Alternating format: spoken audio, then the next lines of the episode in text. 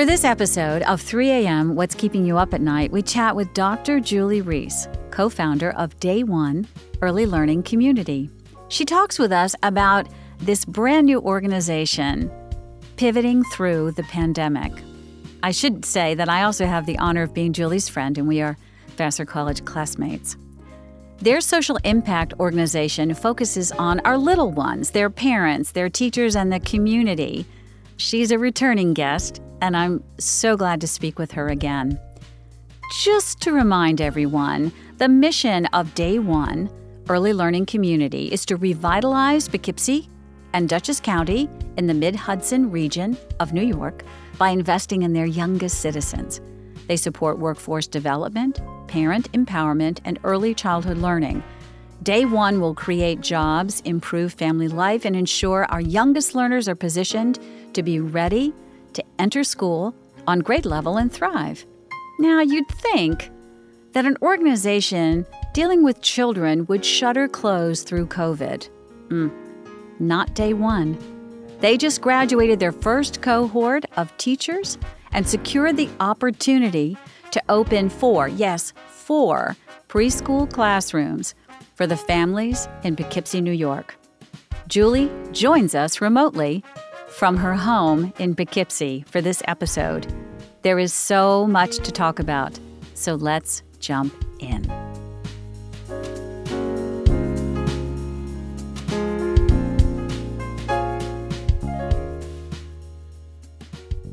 Julie, it is so nice to have you back on 3 a.m. What's keeping you up at night? Um, and it's been quite a journey for you, not just with the pandemic, but you guys actually launched the program part of day one early learning community in the middle of the pandemic, as opposed to maybe pivoting a business plan or pivoting or not coming through on a program or understanding what virtual fundraising can look like. You guys were like, we are moving forward. And if you could just give me a thumbnail sketch of day one, I think that's going to be great for, particularly as it has to do with what you guys pushed through during the pandemic, that would be so helpful. I'd love for it to be in your words and for me to kind of fumble through a, a description. Sure. Well, thanks for having me back. I love speaking with you. Day One Early Learning Community is about three main components. One is about parent and community engagement for early learning for parents who have young children. One is about creating actual school and teaching environments that support the best possibilities for children's learning before they start kindergarten. And the third is building up teachers so that they become high quality teachers in any situation, regardless of where their placement might be. And it's really the third one that we've been working on over the last year or so to kind of, you know, pull our bootstraps up and, and push through. The whole model is really wonderful. I What I especially appreciate about the third leg of the model is this this cohort notion with the curriculum that you have developed and trying to do that virtually over time with the intensity that you had hoped would happen quite a challenge. So how did you reconfigure things so that the cohort got all that they needed to you know, in terms of the knowledge base, but then also had that feeling of collegiality.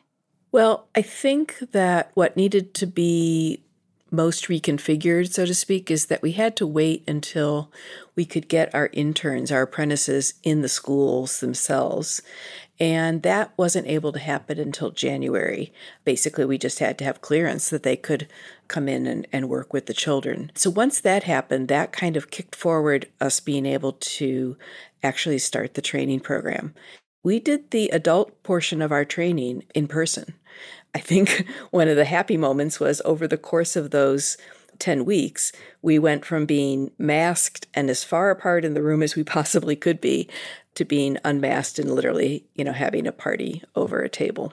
That's got to feel, I mean, just as an educator, that must feel just so rewarding because you were able to create a community that you need to for learning, right? But you were able to do that and you were able to make it so that they could go into the schools when they could go into the schools, which could have just been one of those things where we're just going to have to wait until this thing kind of settles and we all figure it out. So, talk to me about actually the courage of the cohort to say, yeah, sure, okay, I'm in New York, but I'm, uh, yeah, sure, I, I would love to get together with other people in an enclosed place. exactly, exactly. I love your phrase, the courage of the cohort, because they had courage in a lot of ways. They were the first group. They didn't have anyone else to talk to or to even really see a curriculum that already existed because I was writing it the night before. I was teaching it the next day for the most part. And they didn't know each other. Everybody was separate. He's a unique person coming in and to a group of essentially five strangers.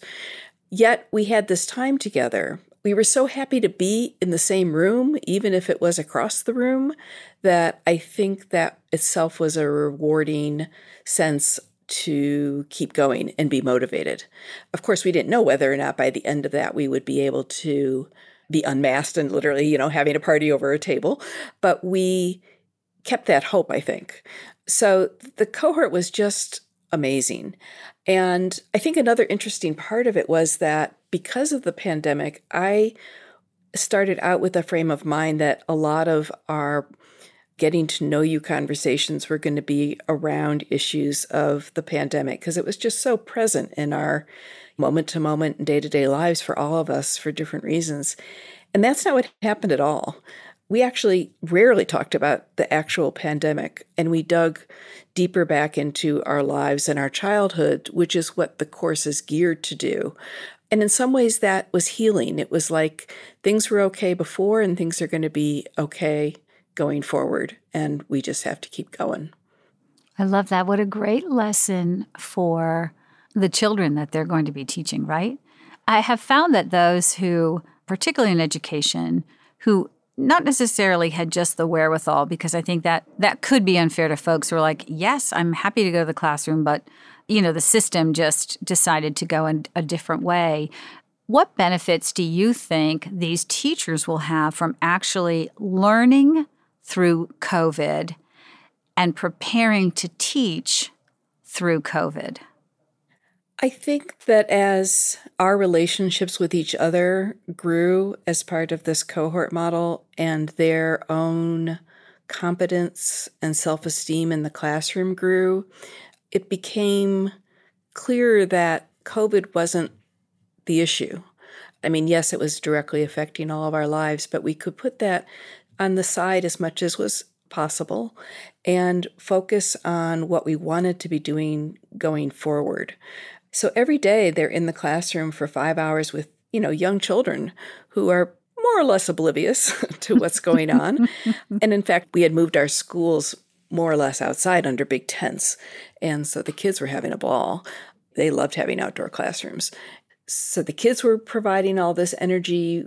There was, you know, the sense of success. We'd already had the classrooms outside from the first semester, from um, September to December. And so we were continuing on in January. So there was that that sense of we'd already done part of this. We can keep, you know, we can keep doing this. And then it was, I think, their own reflections on each other as a group of learners from such different places in their own lives that they were learning. Like they were learning and growing in ways that they never expected. And that was such a powerful experience that the more frustrating moments of COVID in the present time uh, faded away, at least during that time that we were together. That's interesting. How do you think any of those lessons learned or experiences had will affect or impact the curriculum as you've laid it out currently? That's a really interesting question.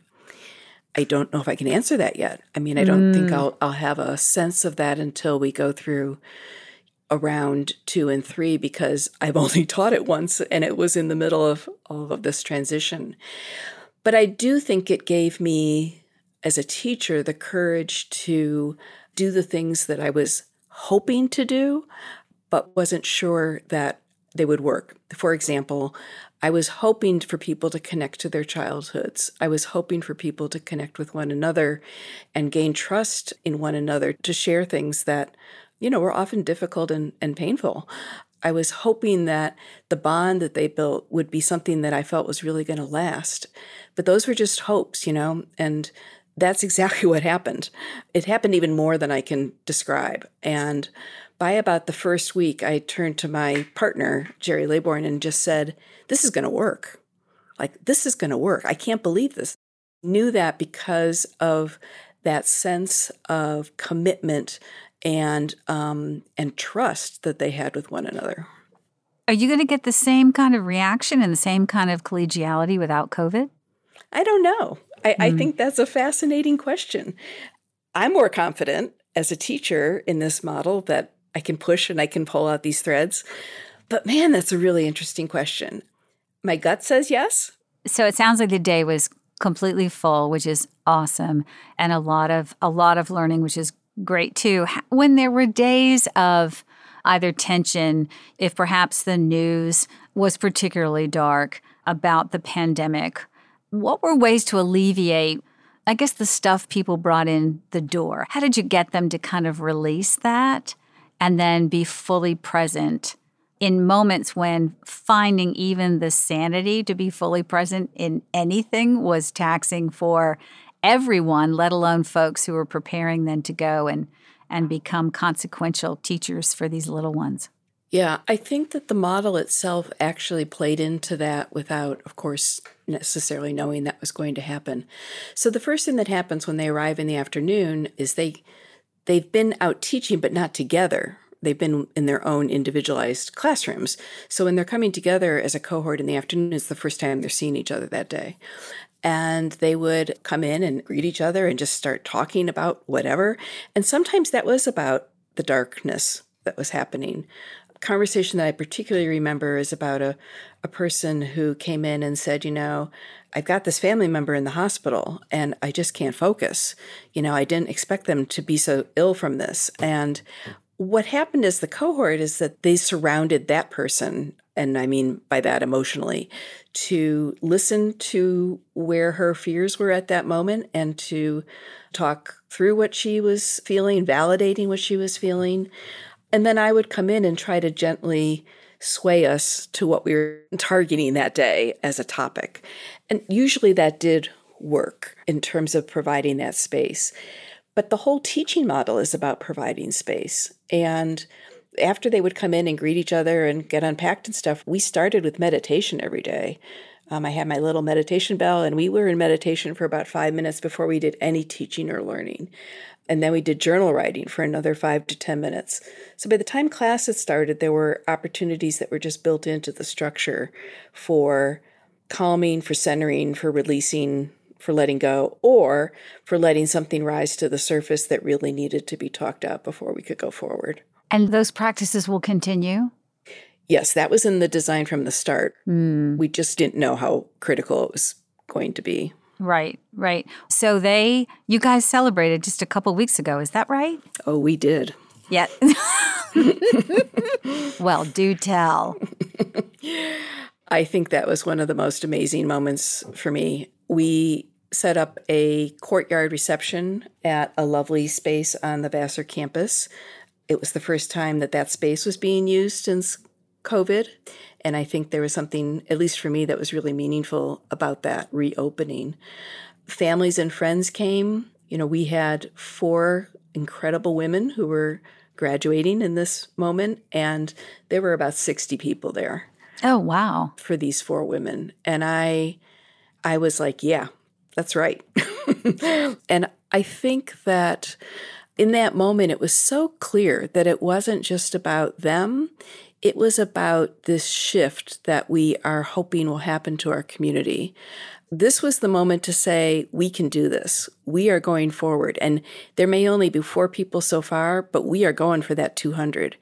And we've now got these four warriors with us who are going to help us not only in terms of children and parents, but in terms of building the community itself to think of itself as resilient and the possibilities ahead instead of the struggles that we've had. I love that. There is that parallel, right? Direct parallel. So, for those who are from more marginalized communities seeking that preschool experience to prepare their child for the K 12.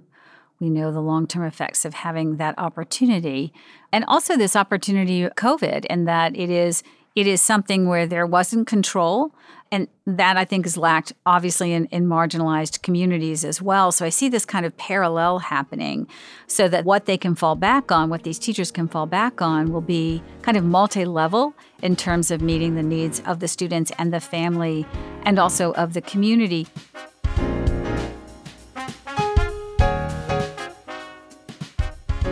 With you and your leadership, the McFarland Group strengthens three core organizational components to secure the future that you imagine strategic planning, leadership development, and operational effectiveness.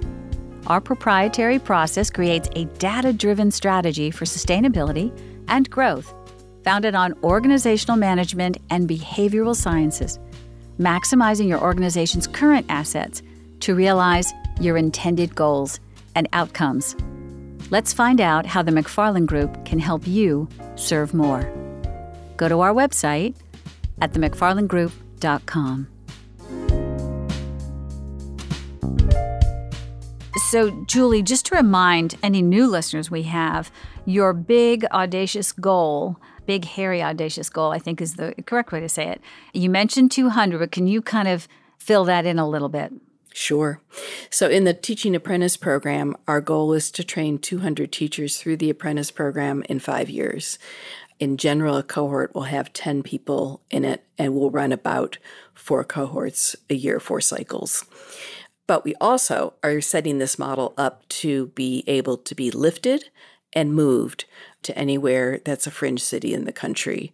And so while 200 seems like a lot kind of in this moment, it's nothing compared to what our end goal is. Yes, and just to dive a little bit deeper, the 200 is not just a go have fun, good luck kind of thing. It is particularly to direct attention to wage issues, to preparedness and readiness issues. It's to really move this notion of preschool teachers from babysitter, daycare, nursery kind of sit around and play games all day to this pre kindergarten play oriented learning so that these 200 act kind of ambassadorial, correct? That's exactly right. So that's incredibly exciting. And particularly if you also, and I know you guys have this in your plan, to scale up so that it can go, as you said, to more fringe cities, which is a term I hadn't heard before, but just encapsulates all of that. Will your plan for each year change in any way because of what you guys have gone through? I know we spoke particularly about curriculum, but are there different components now for the in classroom stuff that you would be thinking? So the question kind of is overall, does the business plan change any? I think that the business plan changes in the sense of how we locate our classrooms and how we locate our teachers within those classrooms. Mm. So we are very sensitive now to looking at every space where we might be placing apprentice teachers or ourselves opening classrooms and making sure that we have enough outdoor space. One of the biggest lessons for early childhood, in my opinion, is that we learned that we need more outdoor space and outdoor time for our kids, that mm. learning outdoors is just as important for young children as learning indoors. And when we moved the classrooms outside, it was kind of like, oh, we're moving the classrooms outside, yay, raw. You know, I mean, it seemed overwhelming. And it was overwhelming in some ways. It's a pain to carry your classroom in and outside every day. But in terms of what my apprentice teachers were learning, was that, wow, we can do as much outside as we can do inside. And we need to be thinking about that wherever we go and wherever we're teaching. So, I hope they do. I hope they carry that model with them and that we also, as an organization, continue to look for places where we're going to directly teach kids that has truly a commitment to that outdoor space. I love that. I will tell you that of the three folks who are here helping my executive director, Sassy Pup, and me put this episode together, they all were nodding as soon as you said outdoor. Um, that could be a function of being deprived when they were little of having that experience. Not that they were locked away, I don't mean to suggest that, but this notion of play and outdoor, which I think sometimes wrapping an educator's head from a traditional kind of preparatory work that that's really important and it's not recess That's right. It's really about learning and to put that on top, like a cherry on top with a mixture of play in it. Good gracious, everybody at any age would like something to be fun. So, Julie, while you had so much to think about in terms of just the health and safety of those who were involved, making sure that the curriculum was delivered, as well as understanding the relevance of it day to day making sure that there was community built, making sure that you were also working the model at the same time. What fun things were some takeaways for you? Oh my goodness, every day was a fun thing. I would get down to my office in the morning, which is the workshop where I teach in, and I would sit down and go, Yes, it's another day. I can't wait for this. Literally, like that's what I did. And some of that was just that I had time to get my own brain around what I was about to do. Mm. But some of it was because the experience of working with the cohort was it was life changing for them and therefore it was life changing for me. Mm. And I couldn't wait for that next day to come and to hear what was going to happen, what was going to unfold, what was I going to learn that I hadn't really framed as a reference before. So that incredible bonding process was just way more than I could have ever imagined or ever asked for. It's also a total joy to watch teachers learn how to teach in the sense that we would have stories every day about what they'd been doing in the classroom or what the children had been doing. And, you know, as a director, when I was in a school, I was in the middle of it. But in this mode, I was sitting one step back and listening to them tell about their days. And it was a delight. It was wonderful to be able to hear the stories of early childhood, both through the eyes of a new learner and also a step removed for me to place it into a bigger context. I love that for you, that the transformations happened throughout the community that you had built. Let me try to extrapolate this. So, for other social impact organizations that found themselves pushing through, confounding COVID, if you will, and pushing through on their programs and were successful, I suspect the same kind of feelings of delight and deliverance probably yes. would feel very much the same for them. For those who are thinking about starting programs, and COVID is a huge speed bump, but the notion that something would not go right, and I don't mean just like you know you can't get the door unlocked but that there could be what could be seen as a catastrophic obstacle what kind of words of wisdom could you share from your experience I think that while COVID is certainly present for all of us right now in our minds, there have been lots of times in the last 20 or 25 or 30 years that monumental events have happened. And in particular, I'm thinking about 9 11. And how do we keep our community engaged and focused forward during fear and anger? How do we work with kids and families around that to both be validating and realistic, but also to say, but you know what? We have to take this as a lesson learned, even if we didn't want to learn it, and move forward. And so I think my advice is if you're in the moment and you're thinking, I can't believe this one more thing happened, it's to back up what actual goals were and you know was life a little better when you were writing those initial goals and to think forward and what do you imagine is going to look like a year from now? And that's part of being in a nonprofit is that you carry this determination and hope with you all the time. Yeah that's very well said. So as we come to a close jules what do you hope for this initial cohort moving forward Oh my goodness, everything. Each one is an individual, and each one is taking their own next step from going back to school to go to their next step of their developmental degree, teaching degree, to partnering with us in day one as an employee, to maybe coming on as one of our teachers as we're opening our own new programs this fall for children, and that they continue to follow that path that's their path. They don't necessarily worry about other people's paths, but they keep hooked to that passion that they felt during the cohort experience and think about how that drove them to whatever their next step is and that they keep that fire alive. And that's what a cohort's about is to help each other keep that fire alive too. And boy, with these four, I have no doubt that's what they're that's what they're going to do. I love that. Yeah, forever, right? That's right. So, what do you hope this inaugural cohort will bring to the cohorts that follow? Ah, well, the last thing they did before they left was write a letter to the person who might be sitting in their seat next time. And they left that letter for them in a basket. Obviously, they don't know who that's going to be. But the first day of class next time will be a letter from the cohort before finishing prior.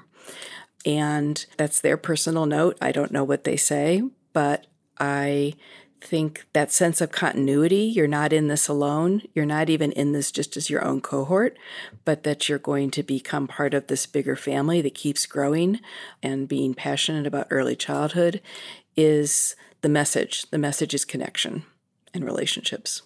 Julie thank you so much. That was just a perfect way to end it.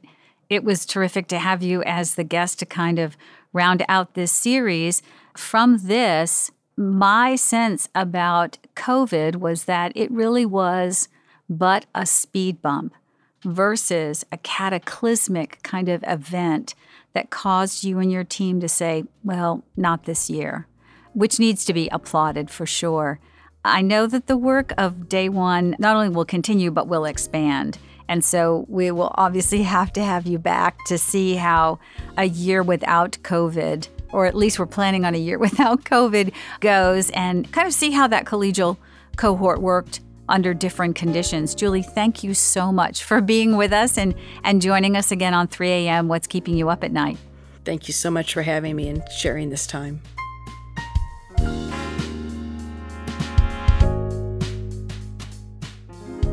Trust, courage, audacity, and grit. All these traits and more describe those in the Day One ecosystem as they successfully worked with COVID restrictions to graduate their first cohort, providing student teaching opportunities, and prepare for a very active and groundbreaking new year. And thank you all for listening to this episode of 3 a.m. What's Keeping You Up at Night, a production of the McFarland Group. Our next series focuses on leadership.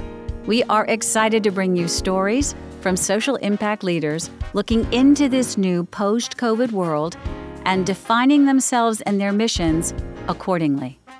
It's all about solving the problem, not simply applying salve. My name is Deb McFarland Enright. My thanks to Relationary Marketing and their beautiful new studio, the Chase Studio, at the Nashville Entrepreneur Center for their continued support. This is 3 a.m what's keeping you up at night. Thank you for listening.